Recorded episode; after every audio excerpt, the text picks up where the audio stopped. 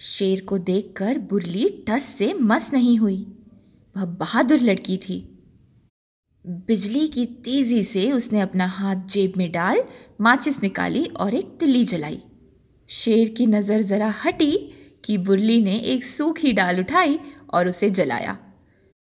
आग तुरंत सुलग गई और शेर डर के पीछे हटा।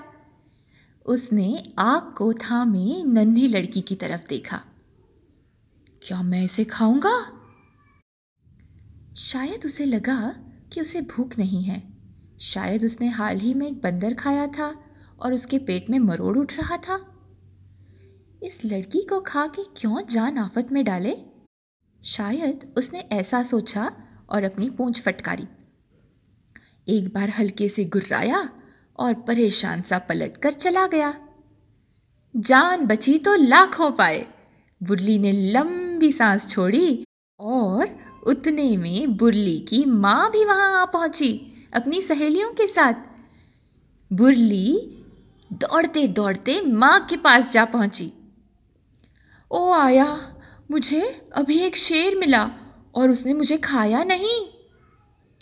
सारी औरतों ने एक दूसरे की तरफ़ देखा और हंस पड़ी। तुम तो इतनी मीठी सी, प्यारी सी हो बुरली, शेर तुम्हें क्यों नहीं खाएगा? एक ने मज़ाक में कहा। बुल्ली ने सर खुजाया। पता नहीं, वह बुदबुदाई। शायद इसलिए कि मुझे आग जलाना आता है? आग जलाना? सारी औरतें एक साथ बोल पड़ी। असंभव। पर मैंने जलाई थी आग। बुल्ली की आँखों में आँसू छलक आए और तभी उसकी माँ आगे आई। अरे अरे अरे अरे, मेरी बेटी का मज़ाक उड़ाए जा रहे हो? हम्म मेरी बेटी बहुत बहादुर है और उसने ज़रूर शेर को डरा कर भगा दिया होगा। मुझे उस पर नाज है, प्रेमशीला बोली और उन्होंने बुरली को गले लगाया। बुरली ने माँ का हाथ पकड़ा और मुस्कुराई। आह, कितनी चमकीली, सुंदर मुस्कान थी। जैसे गर्मी की गहरी काली रात में हज़ारों जुगनू जगमगा उठे हों। कहानी खत्म। बुरली मुंडी अब कहाँ है? नन्ही लड़की ने दादी माँ की कहानी सुनने के बाद उनसे पूछा। दादी माँ मुस्कुराई, फिर खिलखिलाई। बुरली मुंडी और कोई नहीं, तुम्हारी दादी माँ ही तो है।